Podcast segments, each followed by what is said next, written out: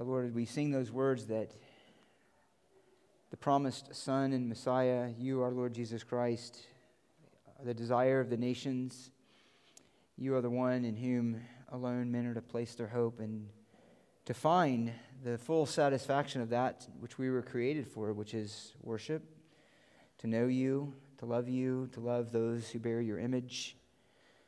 While now that is so poorly executed and rejected by most of the world, even poorly executed by your own people, it was perfectly revealed and executed in our Savior, the Lord Jesus Christ. And one day, when we are in resurrected bodies and perfectly conformed to you, we will as well, without fail and without sin, fulfill the very purpose for which we were created, which was to reflect your glory, to find all of our delight in you, who is the true satisfaction and desire of our souls.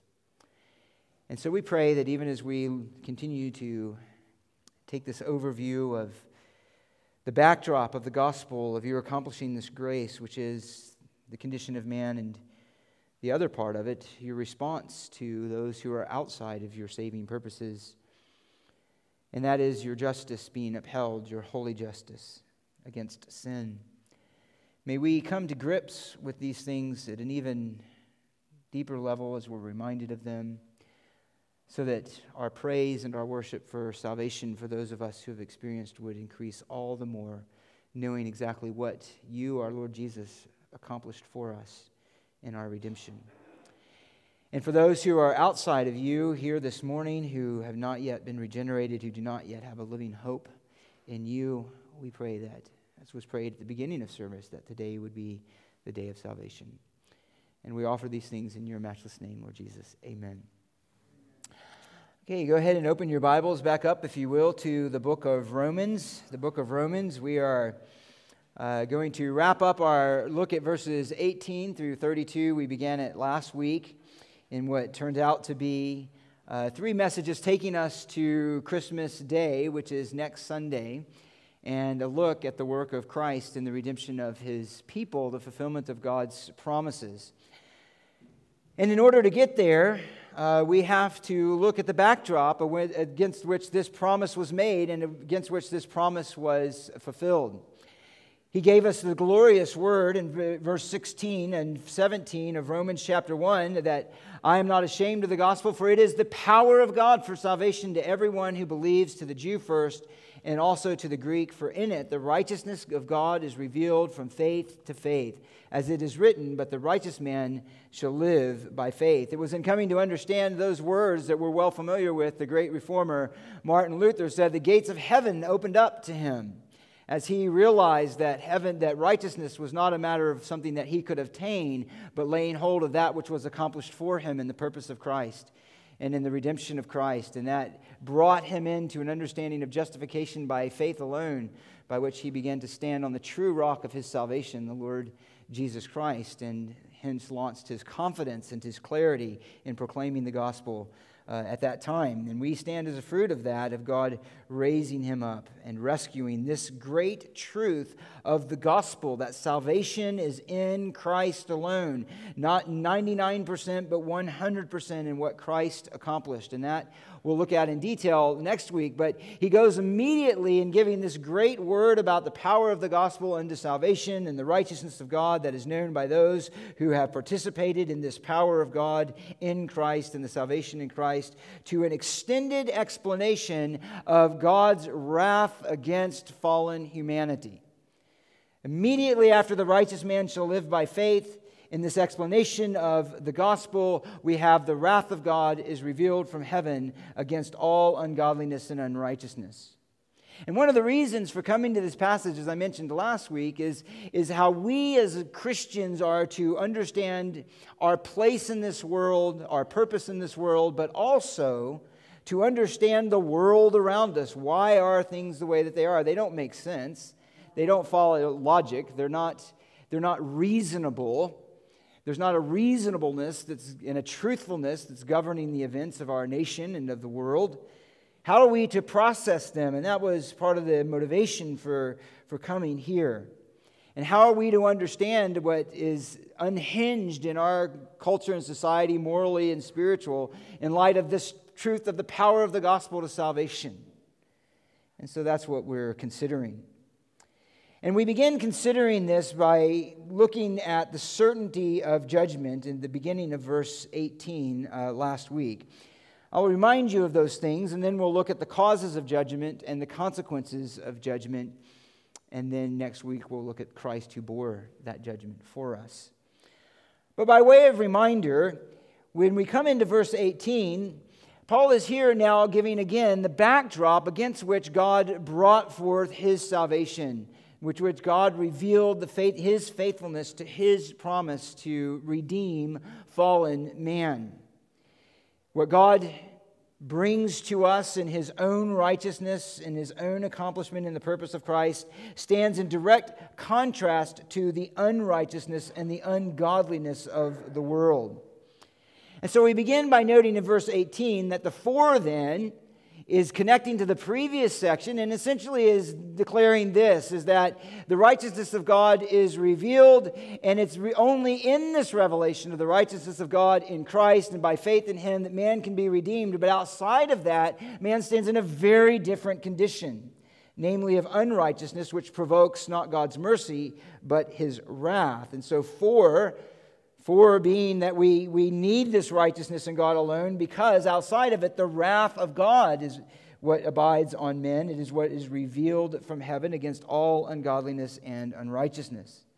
And we noted just briefly the character of that wrath. More could be added, it's not comprehensive, but to understand this wrath, we noted that it is necessary. It's necessary because God, as a holy God, is infinitely pure and righteous, needs to uphold his righteousness for there to be stability and hope in this world. In other words, he will execute justice. He needs to display judgment and wrath against all that opposes him, all that opposes what is good, in order to bring order in the universe. That we noted that his wrath and its character is personal. In other words, it's not merely a mechanical system that's built into a moral universe. It's not merely, well, this happens and this must happen.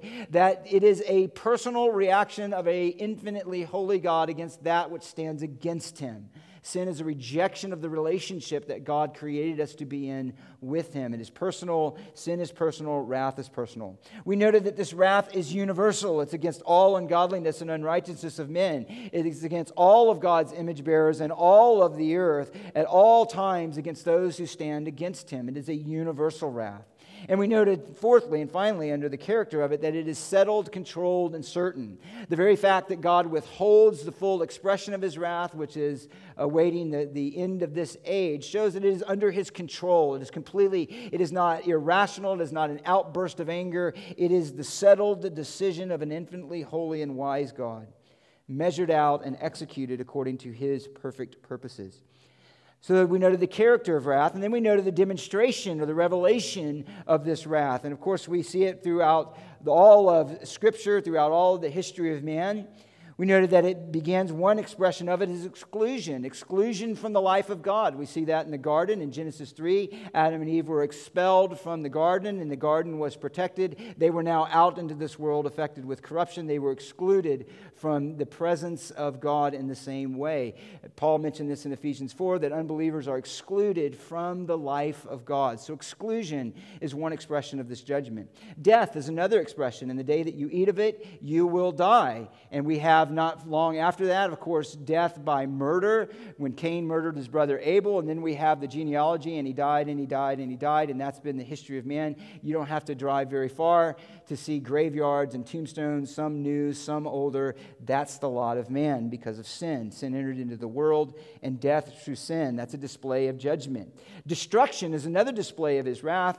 We noted the, the exemplar of that in Sodom and Gomorrah when God rained fire and brimstone from heaven on this wicked uh, city of which Lot was rescued and his two daughters. But destruction is one way that God works out this wrath. We noted that eschatological wrath is the end of it all, that every judgment of God is ultimately an anticipation, a foretaste of the ultimate judgment that's going to come at the end of age when he upholds his justice on all of the rebels in his kingdom. That's the book of Revelation. We noted that it's revealed, as already mentioned, in the gospel, and that the gospel tells us that there is righteousness alone and there is escape from the wrath of God alone in the person of Christ. We noted, as he said later in Romans chapter 5, he says in verse 11, or excuse me, in verse 10, for while we were enemies, we were reconciled to God through the death of his Son. Much more, having been uh, reconciled, we shall be saved by his life. Saved from what? Well, he mentioned it just before that saved from the wrath of God through him in verse 9. And then we noted as well that one expression of this wrath and this judgment is abandonment, and that's what we'll consider more this morning. So those are the those are that's the character and the certainty of the judgment of God. Now let's consider the cause of this judgment. What does he give as the cause of this judgment? What provokes this response from God? From a God who would who would rather be gracious. God does not delight in the death of a sinner, Ezekiel 18 tells us. He does not find the same delight in that. He is glorified by it, it is a part of his purpose. But he does bring judgment on the sinner and why is that? What provokes this response from a God who would rather be gracious? Well, let's look at verse 18. For the wrath of God is revealed from heaven against all ungodliness and unrighteousness of men who suppress the truth in unrighteousness. Because that which is known about God is evident within them, for God made it evident to them. For since the creation of the world, his invisible attributes, his eternal power and divine nature, have been clearly seen, being understood through what has been made, so that they are without excuse. For even though they knew God, they did not honor him as God or give thanks, but they became futile in their speculation, and their foolish heart was darkened. Professing to be wise, they became fools. And so it is.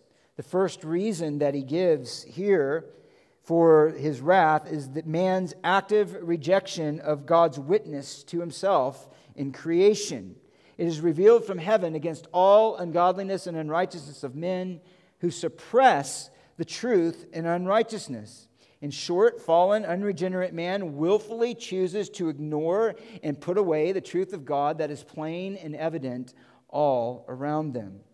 Now, theologians sometimes call this general revelation. And many of you have heard of that general revelation. And general revelation it could be most aptly described in this way that it is truth about God that is available to all people at all times in all places. It's what can be known about God by all people at all times in human history in all places on this globe. It's, it's available to all men. Usually, this general revelation is divided into three categories, three categories of witness. One is creation, what can be known about God through creation. The second is conscious, and he's going to deal with that in chapter 2. In other words, that moral man is a moral being made in the image of God and understands right and wrong, and that should be related to the God who created all things. And a third category is providence, that God rules over his creation, and that is evident to men that this God who created all things, this God who requires moral obedience from his creatures, is also the God who rules over his creation. Now, there's much to be said about all those, of course, but let me just give you one passage there. Uh, Acts 17. You don't have to turn there, I'll just read it briefly. He's, as you know, addressing philosophers and those who had all kinds of gods, and he was provoked. Uh, uh, Paul was in his spirit. And he says in verse 24, as he's declaring to them the truth about what they ha- hold in ignorance, he says, The God who made the world and all things in it, since he is Lord of heaven and earth, does not dwell in temples made with hands, nor is he served by human hands, though he needed anything, since he himself gives to all life and breath and all things. That's what should be ascertained from creation, discerned from creation. And he made from one man every nation of mankind to live in all the face of the earth, having determined their appointed times and the boundaries of their habitation, that they would seek for God. A right response to creation is that man would seek God, that they would seek the God who created all things, seek the God who gives life, if perhaps they might grope for him and find him, though he is not far from each one of us, for in him we live and move and exist. And some of your own prophets has, has said, and he goes on. In other words, the revelation of God is all around man. The revelation of God in all that he has made and all that he has done is, is for the purpose that man would seek him, but instead they don't. And each of these has implications, these general witnesses of God in general revelation. That He is creator of all things is to say He is the one alone who is to be honored and worshiped. To say that He is a God in whose image we bear and that He is, requires a moral life from His people shows that He has expectations and accountability uh, for all men. That he is sovereign over all things means that he is the God to be trusted and acknowledged. Here, however, Paul is zoning in by inspiration of the Holy Spirit on that first aspect God as he is known in creation. So when he says here that the truth is being suppressed, the truth in unrighteousness, it is the truth about God here, particularly, that is known through all that he has made. And he makes that clear in verse 19 and 20. It is the truth that God made in the middle of verse 19, evident within them, evident to them. In verse 20, it is the truth that has been clearly seen and being understood through what has been made. What is this truth clearly seen? What is this truth about God and creation that is evident? What is this creation bearing witness to related to God? Well, he says it there in verse 20. For since the creation of the world, his invisible attributes, his eternal power, and his divine nature have been clearly seen. Which, in short, is simply to say that in the creation of the world, and again, we're looking at this broadly, it'd be nice to camp on this. Let's just say this that in the creation of the world, in a universe that is expansive and powerful and glorious beyond our wildest imagination, in a world that is complex and yet containing in its complexity such beauty and harmony and wonder, is all a witness to God to show that He is powerful, that He is good, that He is wise, that He is the only one who is all powerful and many other things. These are all truths about God that should be known that there is only one God and He has made all of these things. And He says it has been clearly seen, even understood. The idea here is that man, humanity made in the image of God was created when he placed Adam and Eve in the garden, when he breathed in the breath of life into Adam, and then when he created Eve as a helper, equally bearing the image of God and he placed them as humanity, as mankind in the garden. He did so in, their, in, uh, them as image bearers in such a way that they had the capacity, about, out of, outside of all of the rest of creation, to perceive truths about God and all that was made, and then to respond to those truths in the context of relationship. That's what it means they had the ability out of all of creation to see God, to know God, and to respond to God, to know His perfections and to delight in them, to know His goodness and to delight in it, His power and His beauty. And the right response would have been to love God with all of their heart, soul, mind, and strength, and to love every other image bearer that would come out of that original union as they love themselves.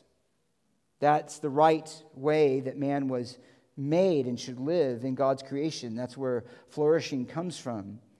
Bearing God's image, man was made to be in relationship with him. So man has, the idea here is, has the inherent capacity, indeed, even the necessity to perceive these things rightly and respond rightly to what is known about God and everything that he has made.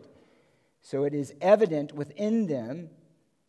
Some translations have among them God made it evident to them, it's clearly seen, and it's being understood.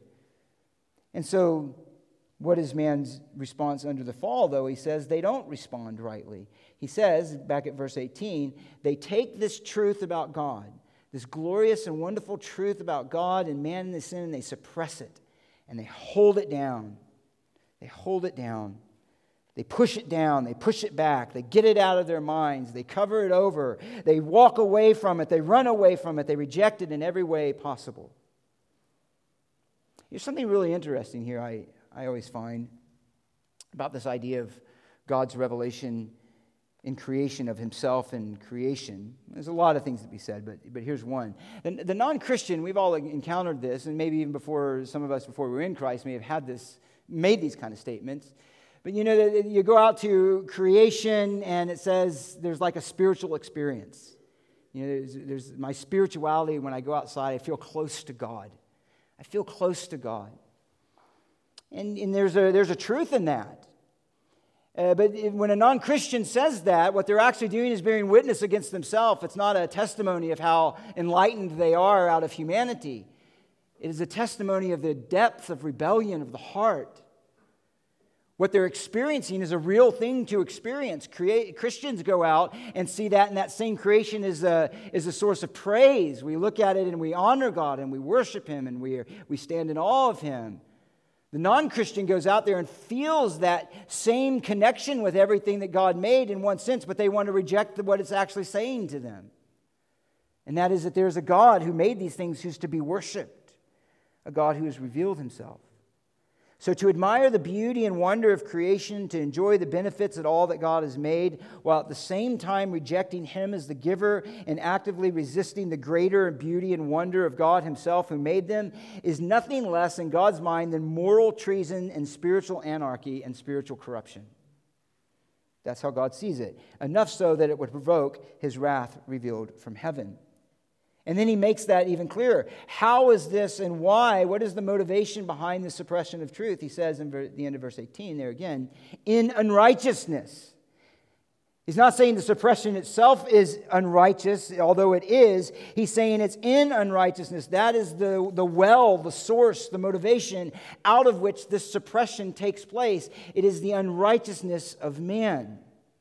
It is the settled and committed desire to not live in submission to the reality of God's glory as the Creator. It is the active and willful pushing down of what can be known about God and perceived in the inner man and rejecting it. It holds down the reality of His glory, His authority, His holiness, and it lives in contradiction to this self revelation. The clarity of God's glory in creation is so strong is so strong that the proof of suppression and the failure to respond merely shows the depth of corruption and fallenness of man's heart. And it is to live at enmity with God. Let me just make mention of this briefly in Romans 8 7, and you can just listen.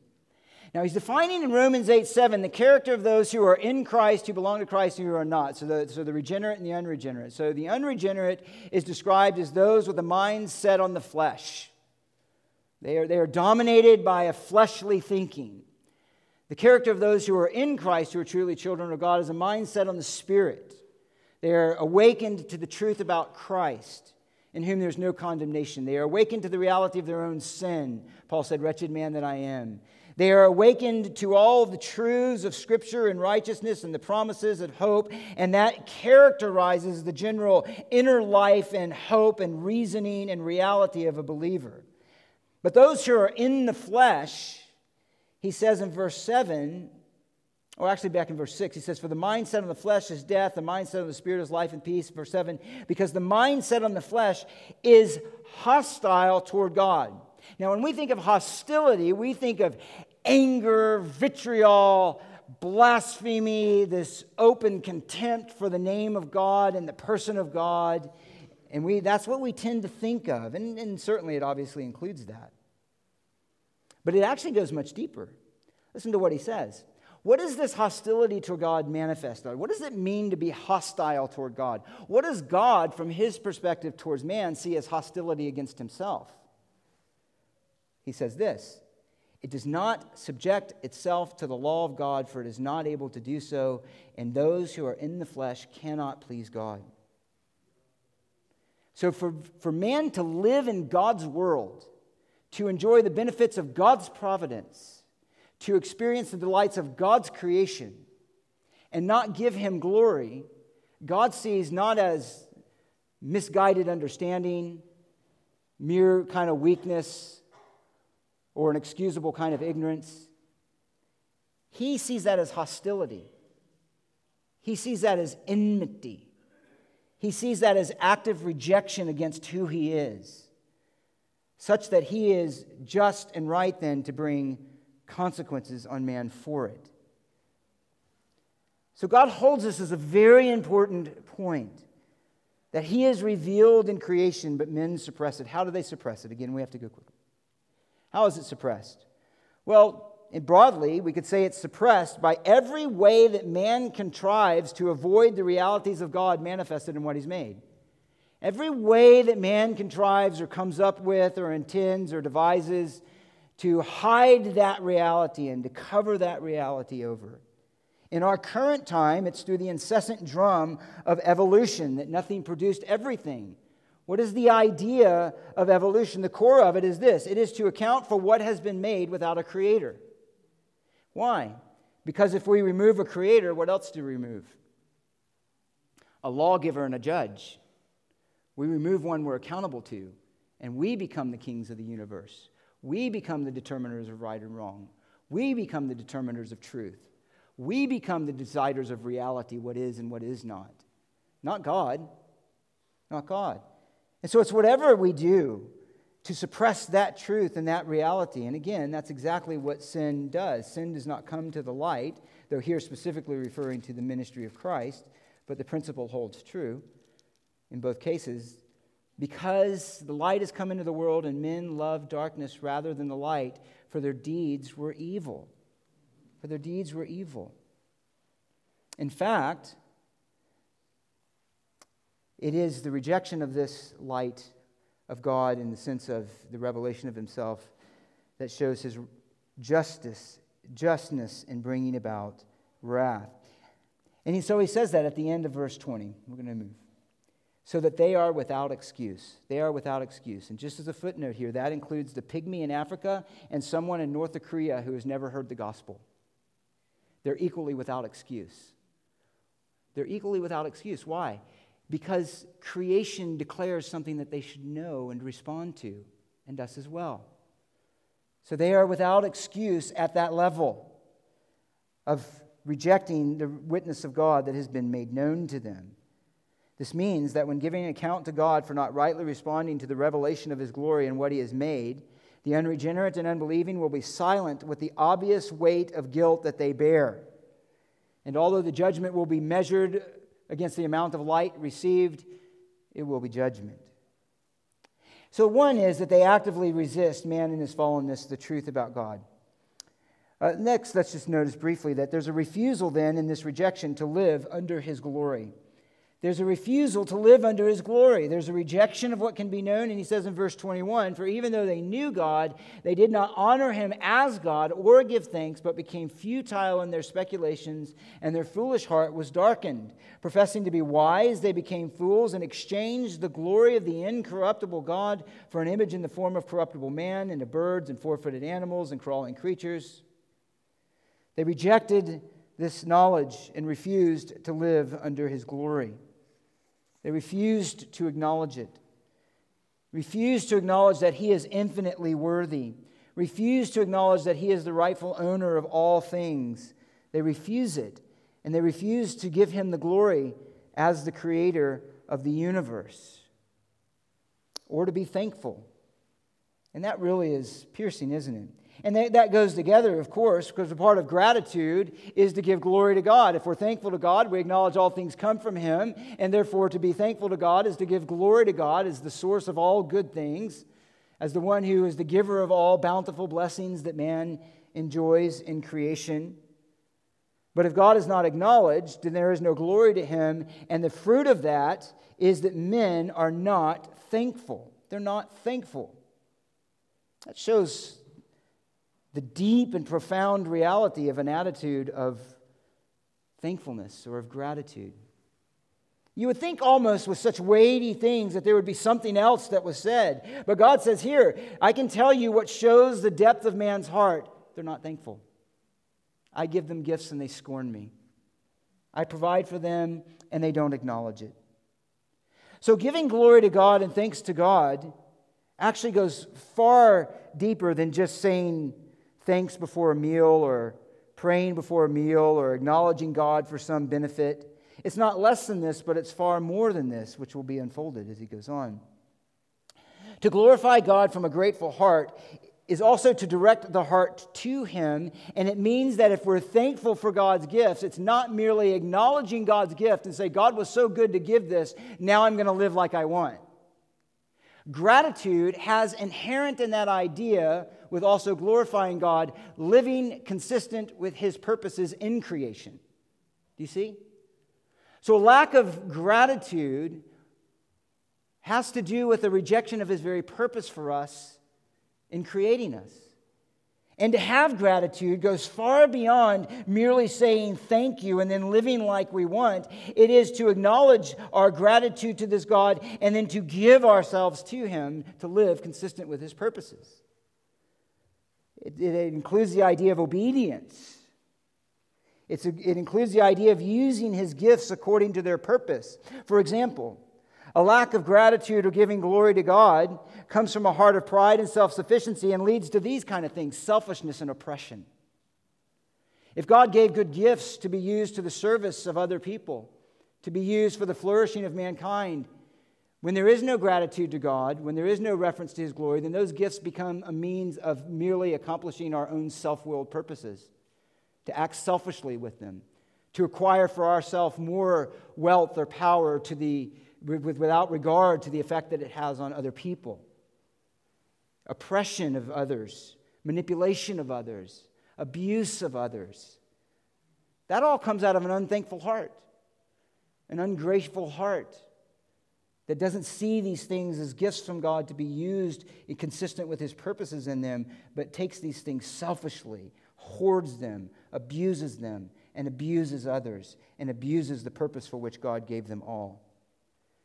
God did not ultimately give man an intellect and the ability to manipulate creation in order to blow things up and destroy, but to build up and to flourish. It's man's sin that corrupts the purposes of what God has made because they are not thankful. They do not see God as the giver of them, therefore, they're not thankful to Him for giving them, and therefore, they have nothing inside of them that compels them to use them for their right purposes and end, which is His glory. But it gets even worse than that. He says this in verse 22, of course, they, or into verse 21 their foolish heart was darkened, they're futile, and their speculations meaningless. In professing to be wise, they become fools, in verse 23. And they exchanged the glory of God for the incorruptible God, or for the for the in, for, of the incorruptible God, for an image in the form of corruptible man and of birds and four footed animals and crawling creatures.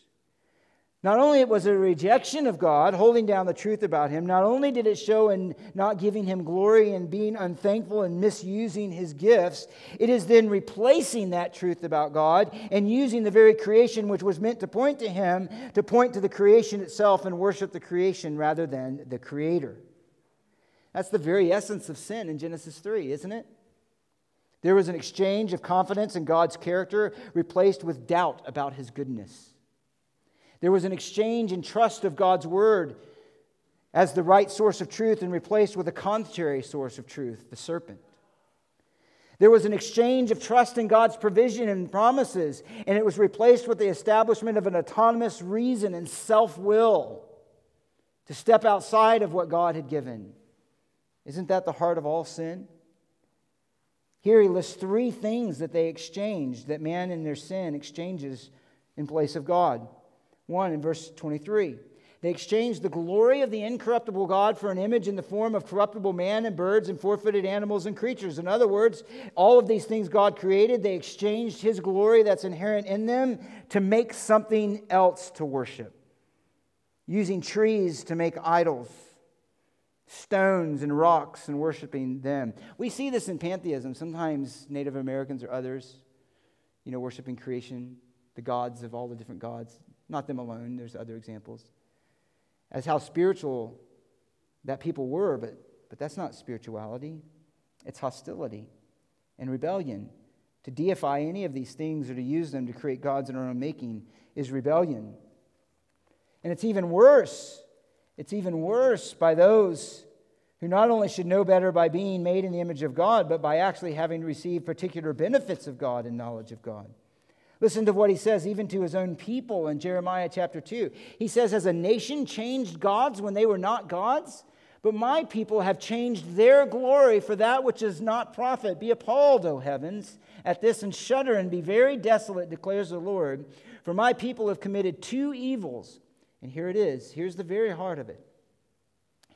They have forsaken me, the fountain of living waters, to hew for themselves cisterns, broken cisterns, which can hold no water. It's a double slap in the face of God, as it were. It's not only a rejection of what He has given, but in that rejection of what He has given, it's to use those gifts that were for His glory and the good of others, and to instead replace Him with them, find joy in them, rejecting Him who is the fountain of all goodness.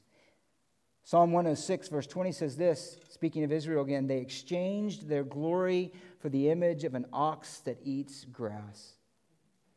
That's how stupid sin makes us. That's how stupid sin makes us.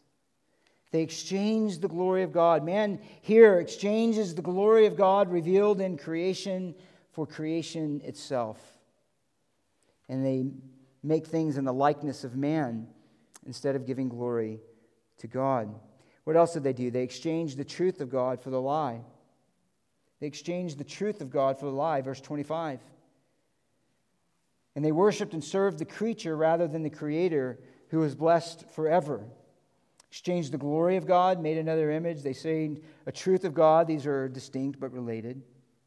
And again, this is the garden. God knows in the day you eat of it, you will be like God. There's the lie. And so they exchanged what God had revealed, the truth He had revealed, and replaced it with something else. They succumbed to autonomous reason, self will. She trusted in herself, and man does that as well. We don't need God, we have it within our own selves to be successful and powerful. So the lie is essentially this that God has revealed himself in creation. That the God who has revealed himself in creation is not the one supreme being who's to be loved, served, and obeyed, worshiped by all his creatures. He can be dismissed. That's the lie. There's nothing else outside of us that regulates our existence and our reality. And so, therefore, we can march out on our own. It's the lie that the knowledge of God is a matter of our own interpretation, our own ideas, that can be, and he can be dismissed altogether with the, without consequence. That we are the ones who are the ultimate determiners and the shapers of our own life and what is right and wrong. That's the lie, essentially. That God is not important or he is non existent. That's the lie. And so we can create whatever we want from that. And what are the consequences of this judgment? What are the consequences? Well, look at verse 24. God gave them over. God gave them over. He reads this three times. God lets a nation, a people, and in some cases individuals, to have their own way. What is the judgment? Here's the judgment of abandonment. He removes moral restraint, he abandons men to their sin. That's the judgment. And Paul gives three descriptions of this abandonment. First is unrestrained lust, particularly sexual lust. For they exchanged the truth of God for a lie, and they worshiped and served the creature rather than the Creator who is blessed forever. For this reason, God gave them over to degrading passions. For women exchanged the natural function for that which is unnatural. And in the same way, also, the men abandoned the natural function of the woman and burned in their desire toward one another. Men with men committing indecent acts and receiving in their own persons the due penalty of their error. They exchanged God's gift of sexuality and made it something perverted. But the point here is namely this that rather than hindering their lust, a part of judgment is to give men to the full pursuit of them. That's judgment. It's not unique to Romans. Listen to just a few other examples. Psalm 81, you can just write these down. Psalm 81, verse 11 to 12, again, speaking of his people who rejected him. He says, My people did not listen to my voice, and Israel did not obey me. So, what did God do? He says, I gave them over to the stubbornness of their heart to walk on their own devices.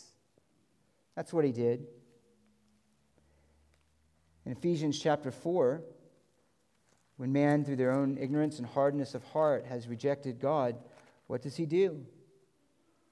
Ephesians 4, he says, being darkened in their understanding, excluded from the life of God because of the ignorance in them, because of the hardness of the heart, they have becoming callous. They have given themselves over, and God has allowed them to do that to sensuality for the practice of every kind of impurity with greediness. So God giving himself a people over is allowing them to give themselves completely unrestrained to their sin, to those evil impulses within the heart to do those things which are not proper and to do those things which are evil, to do those things which are ultimately even self destructive. That's a judgment of God. So, fallen man views this as freedom. They view this as the, okay, I, freedom is I can do whatever I want and no consequences. No consequences. It doesn't matter. I want to sleep with someone who's my same sex. I want to take that out in a variety of ways that it is in our culture. It's fine. It's fine because there's no God to judge me and there's no God who's to, to, tell me what my sexuality is used for. But here he says something very interesting. He goes to homosexuality. Why homosexuality?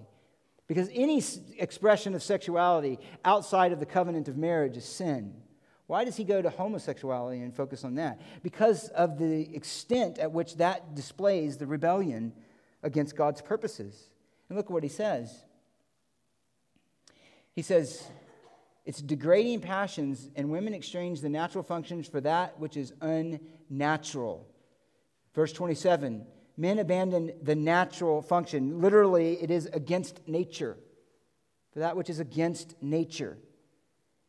And the very act itself is a testimony against itself. Let me give you at least three reasons. One, as he's saying here, is because it is against our greater purpose.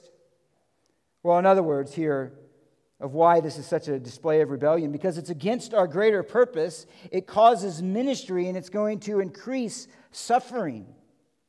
It's only going to increase suffering. I'm in verse 24 now. I'm backing up. I got ahead of myself. God gave them over to the lust of their hearts, and that is enslavement because it goes exactly against the very nature of humanity and the created purpose to love God and neighbor. And because of that, it's going to create only misery and dishonor among them. It has consequences and future suffering. And the result is that the body will be dishonored. Verse 24. Their bodies would be dishonored among them. The body was given to reflect the image of God and to shine forth the glory of God. They're created as instruments to display His glory and to participate in His goodness and to fulfill His will in creation. We have inherent dignity as human beings because we bear the image of God.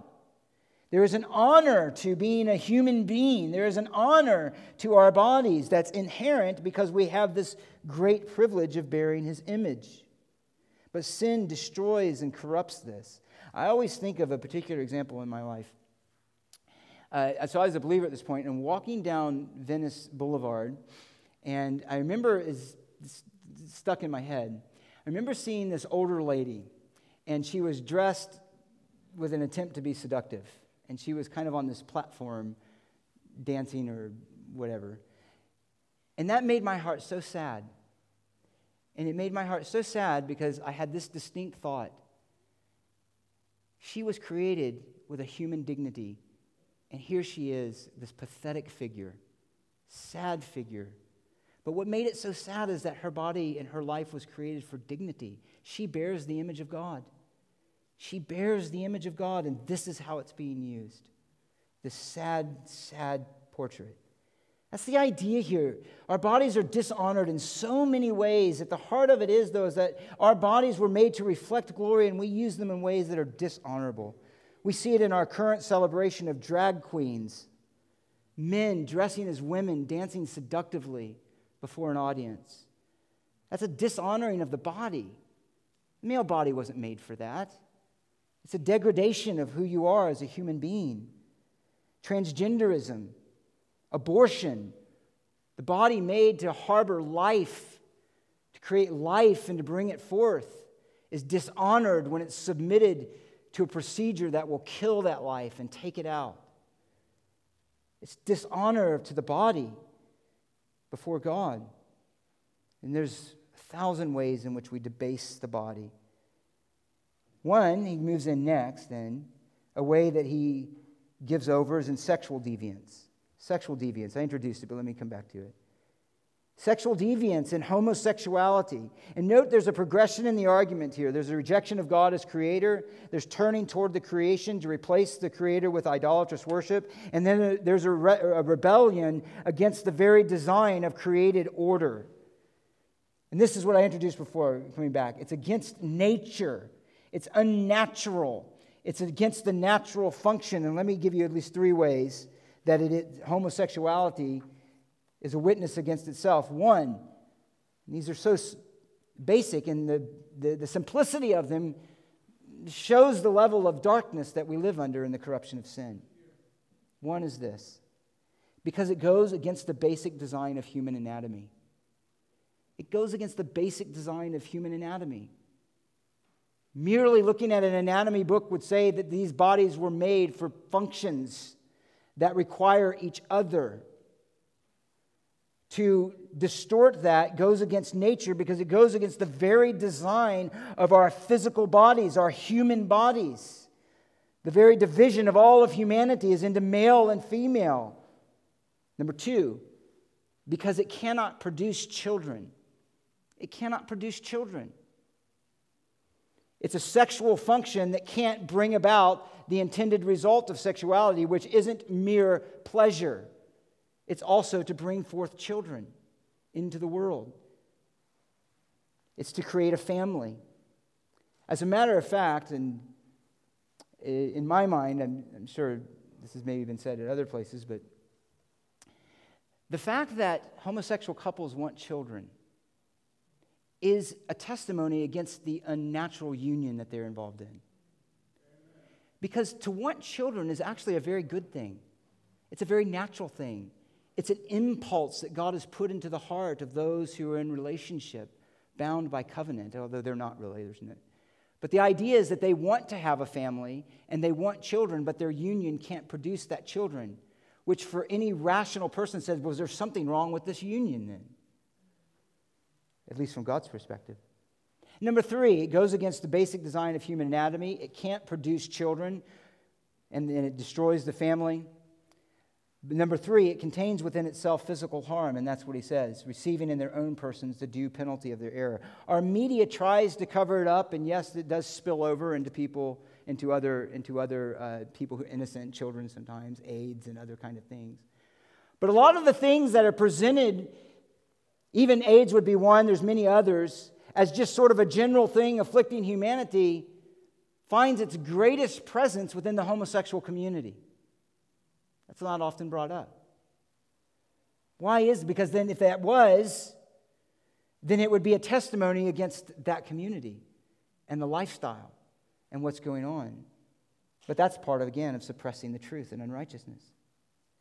But God has created humanity to function in a certain way. And so he says, when you reject God is creator, then you reject his purposes. And here it is homosexuality. Transgenderism, and the last note on this, takes it to an entirely different level. It's gone past Romans 1 8, uh, 26. Romans 1 26 says, I want to use my sexuality in a way that's obviously a rejection of its intended purpose. Transgenderism says, I don't even, I reject the idea of nature at all. I even reject I know I even reject the categories of male and female. I create what I want. Well, thirdly, let's get to move on. His depraved mind. What else does he give over to? He gives over to the lust. He gives over to degrading passions. And he gives over in verse 28 to a depraved mind. Just as they did not see fit to acknowledge God any longer, God gave them over to a depraved mind to do those things which are not proper. A depraved mind is essentially this a mind that no longer functions properly. Not in the sense of intellect, not in the sense of intellect. Somebody can have a depraved mind and be a brilliant scientist or, or creator of literature and art and whatever else. That's not the point. To have a depraved mind is to have a mind that is so spiritually corrupt that it can't function rightly in responding to the reality of the environment it exists in, related to God. It doesn't have that ability. A natural man cannot accept or understand the things of God, they have no way to process it. They're not able to do so.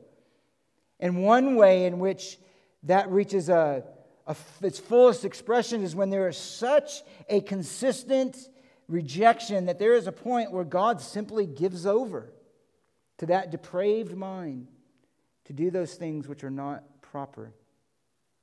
Which are not proper. What does this look like in a culture and in a nation? What does it look like when God gives a people over to this extent in a nation? What are, what are the ways that the sin manifests itself? Now, before I mention this, it's not to say that each of these is practiced by every individual nor manifests to the same degree. When, when sometimes you hear the word total depravity, it doesn't mean that each person is, to the fullest extent, given over to the evil impulses of their heart. It simply means that we are whole persons, mind, affections and will, and that in the totality of our person, everything is corrupted by sin, so that there's nothing good that can be done or rightly understood outside of God's sovereign work of creating a new person, a new creature in regeneration. It is to say, every part of us. It is why Jesus could say, You being evil can do good to your children. Yeah, you can do a good thing, but it doesn't change your constitution of evil. So that one old theologian said, we can do good but, uh, as an, un, an unregenerate, but it's bad good. It's bad good. It's good according to a human assessment, but it's still uh, infected with the corruption of sin because it's not done to the glory of God. It's not done out of faith in God. It's not done to the end that Christ alone would be glorified in the revelation of God. It's not done out of humility, but ultimately out of pride. So, what does that look like in a nation? What are the general characteristics of a society given over in attitude and actions? Well, and this is where it's important for us to think as Christians before I go to this list, especially when it comes to things like politics. So often we put too much weight on political solutions to address the sins and the moral wickedness of society. But before I read this list, if we understand and if we're thinking, if we find ourselves saying, I can't believe they're doing this, or why would they do this, isn't it obvious? It's to say we're not thinking Christianly. We can be upset by those things, discouraged by them, but we understand them. Because God gives a nation over and you don't think rightly. Of course, there's going to be things that are illogical and irrational and openly wicked that don't make any sense. Of course, there is. And he says in Second Thessalonians, just a brief reminder here, you're familiar. He says this with all the deception of wickedness for those who perish because they did not receive the love of the truth so as to be saved.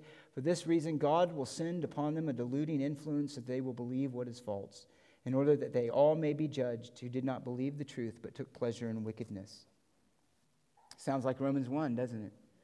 Given over. So, what does that look like? What does that look like? Well, it looks like this. Look at verse 28. Just as they did not see fit to acknowledge God any longer, he gave them over to a depraved mind to do those things which are not proper. What is that? Having been filled with, having been filled with what? All unrighteousness, wickedness, greed, evil full of envy and murder and strife and deceit and malice and gossips, filled with all manner of sin. To be unrighteous means a culture that lives contrary to what is right, what is good, what conforms to goodness and truth.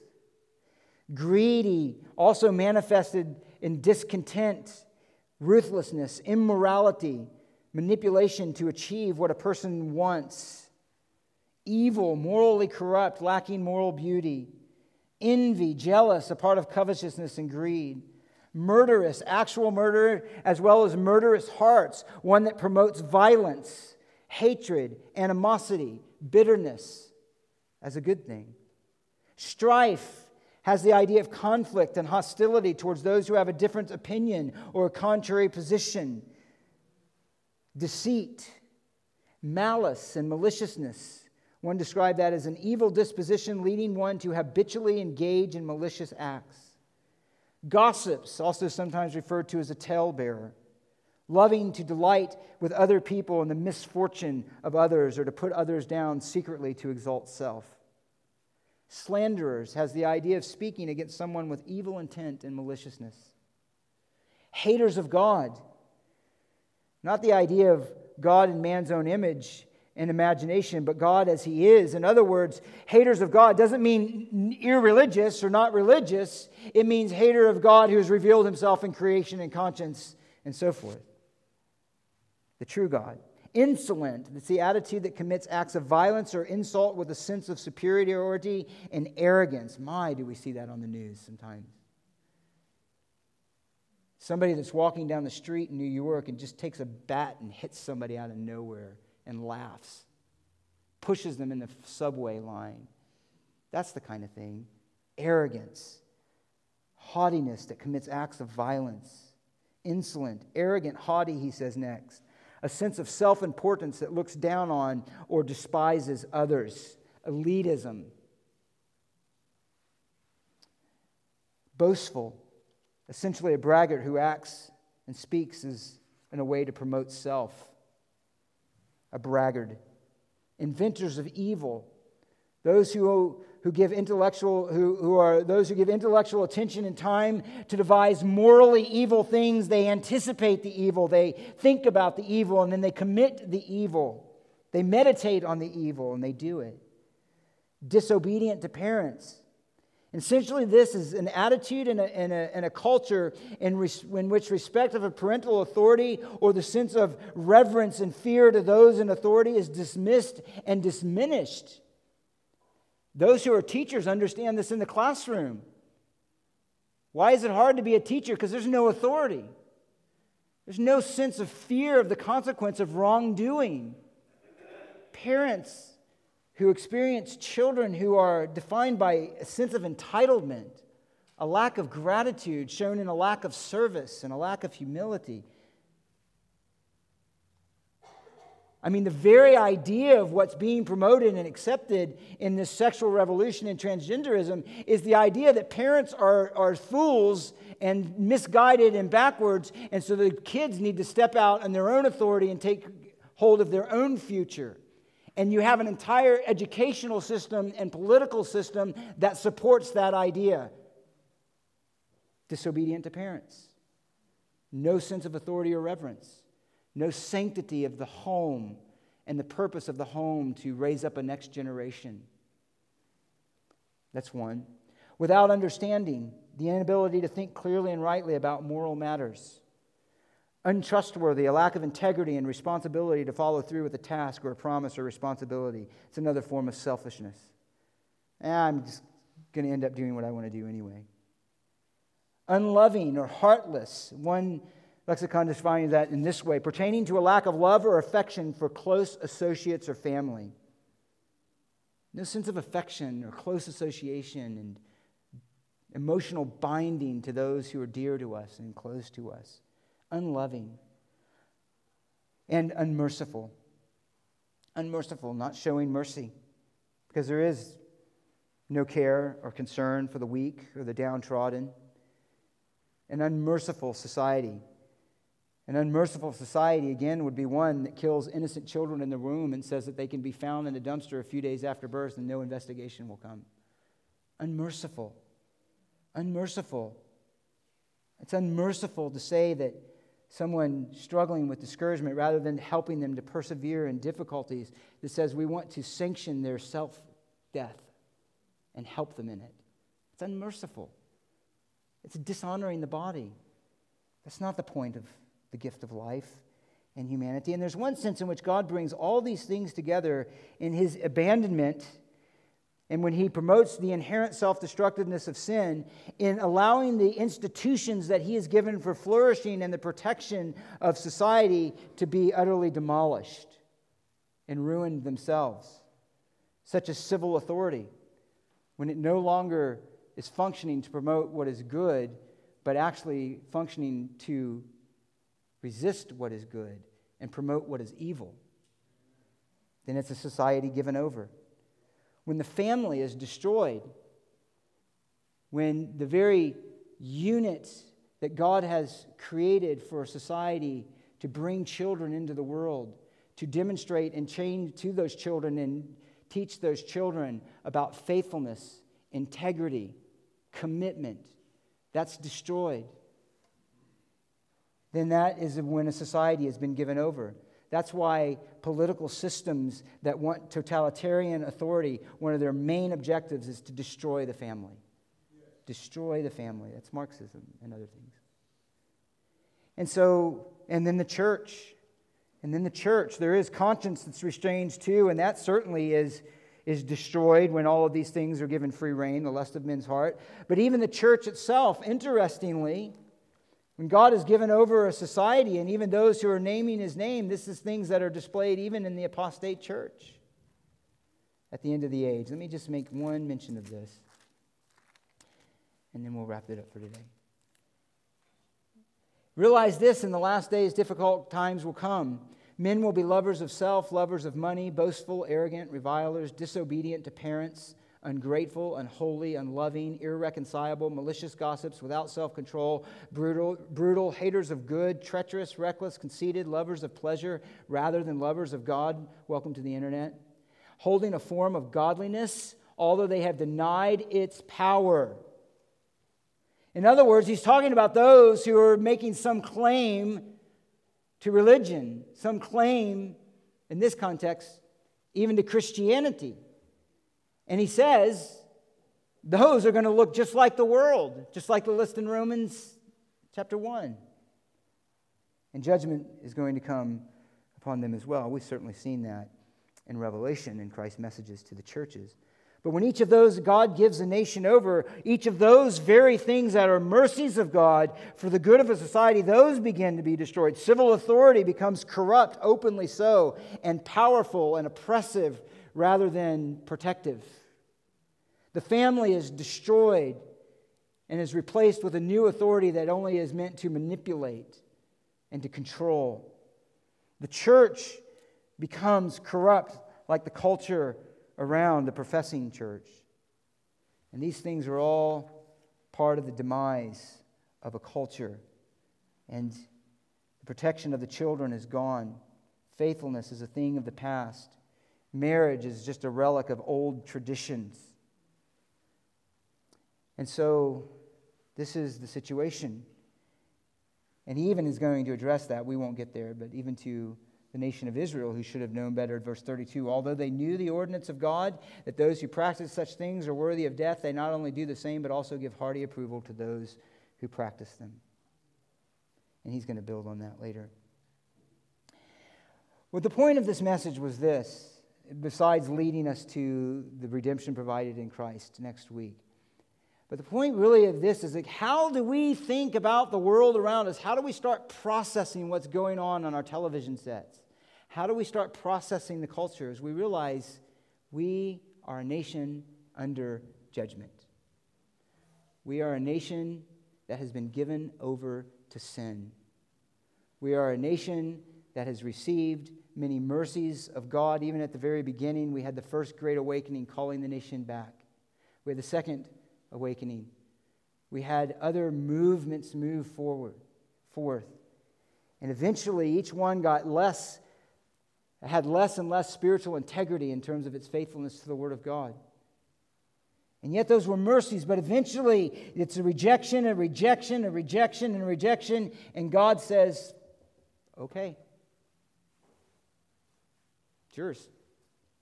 You go, and you have it.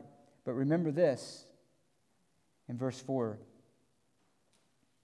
He says, Oh man, when you pass judgment on those who practice such things and do the same yourself, that you, do you think you'll escape the judgment of God? Do you think lightly of the riches of his kindness and tolerance and patience, not knowing that the kindness of God leads you to repentance? But because of your stubbornness and unrepentant heart, you are storing up wrath for yourself in the day of wrath and the revelation of the righteous judgment of God, who will render to each person according to his deeds. So, true freedom is not found in the absence of any kind of moral restraint and and transcendent law that we are accountable to or the worship of God. True freedom is not found in sin, but is found in righteousness. And this freedom is restored only in Christ. Only in Christ, in which true freedom is found. And what is the freedom that's found in Him?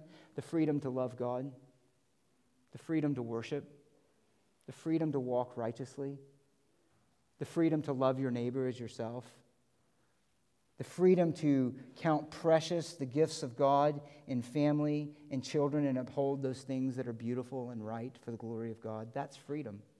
That's freedom. And it's restored in Christ and in Christ alone. And that we'll consider next week. So, what is the one mission of the church? Well, it's not to go into a nation that God has given over and to say, let's make some more laws. The mission as a citizen, we have a certain role in that, yes. But as the church and as the redeemed of God, our mission is in every sphere of influence that God has put us to preach the gospel. Faith comes by hearing, and hearing by the word of Christ, by the word of God. That's the mission of the church to present Christ as the Savior of man's sin, to present Christ as our only hope in which we can be reconciled to God. That's our one mission. That's our one message. And may God help us to be faithful as it gets as it comes with a greater and greater cost to do that. Let's pray. Father, thank you for your word. Thank you for the gospel. Thank you that you've not left us on our own, we who know you for these things, but you've given us your spirit, your glorious spirit to reveal to us your glory in the face of Jesus Christ, to love your word and to find an inner resource of strength by a faith upheld by you, even as the world slips deeper and deeper into darkness, that we might grow brighter and brighter in our light. Help us to be courageous and not timid, even as you reminded us through Paul's message to Timothy. For you have not given us a spirit of timidity or fear, but of power and love, of courage, of truth. And so help us to, to realize and be focused on our mission, which is to be witnesses to Christ, to be lovers of those around us, to pray for our nation and for one another, and to place our hope completely, not in anything man can bring but in what you've accomplished for us and the promise of your coming kingdom in the Lord Jesus Christ, which we especially celebrate this season. Thank you for your mercy. We thank you for your grace.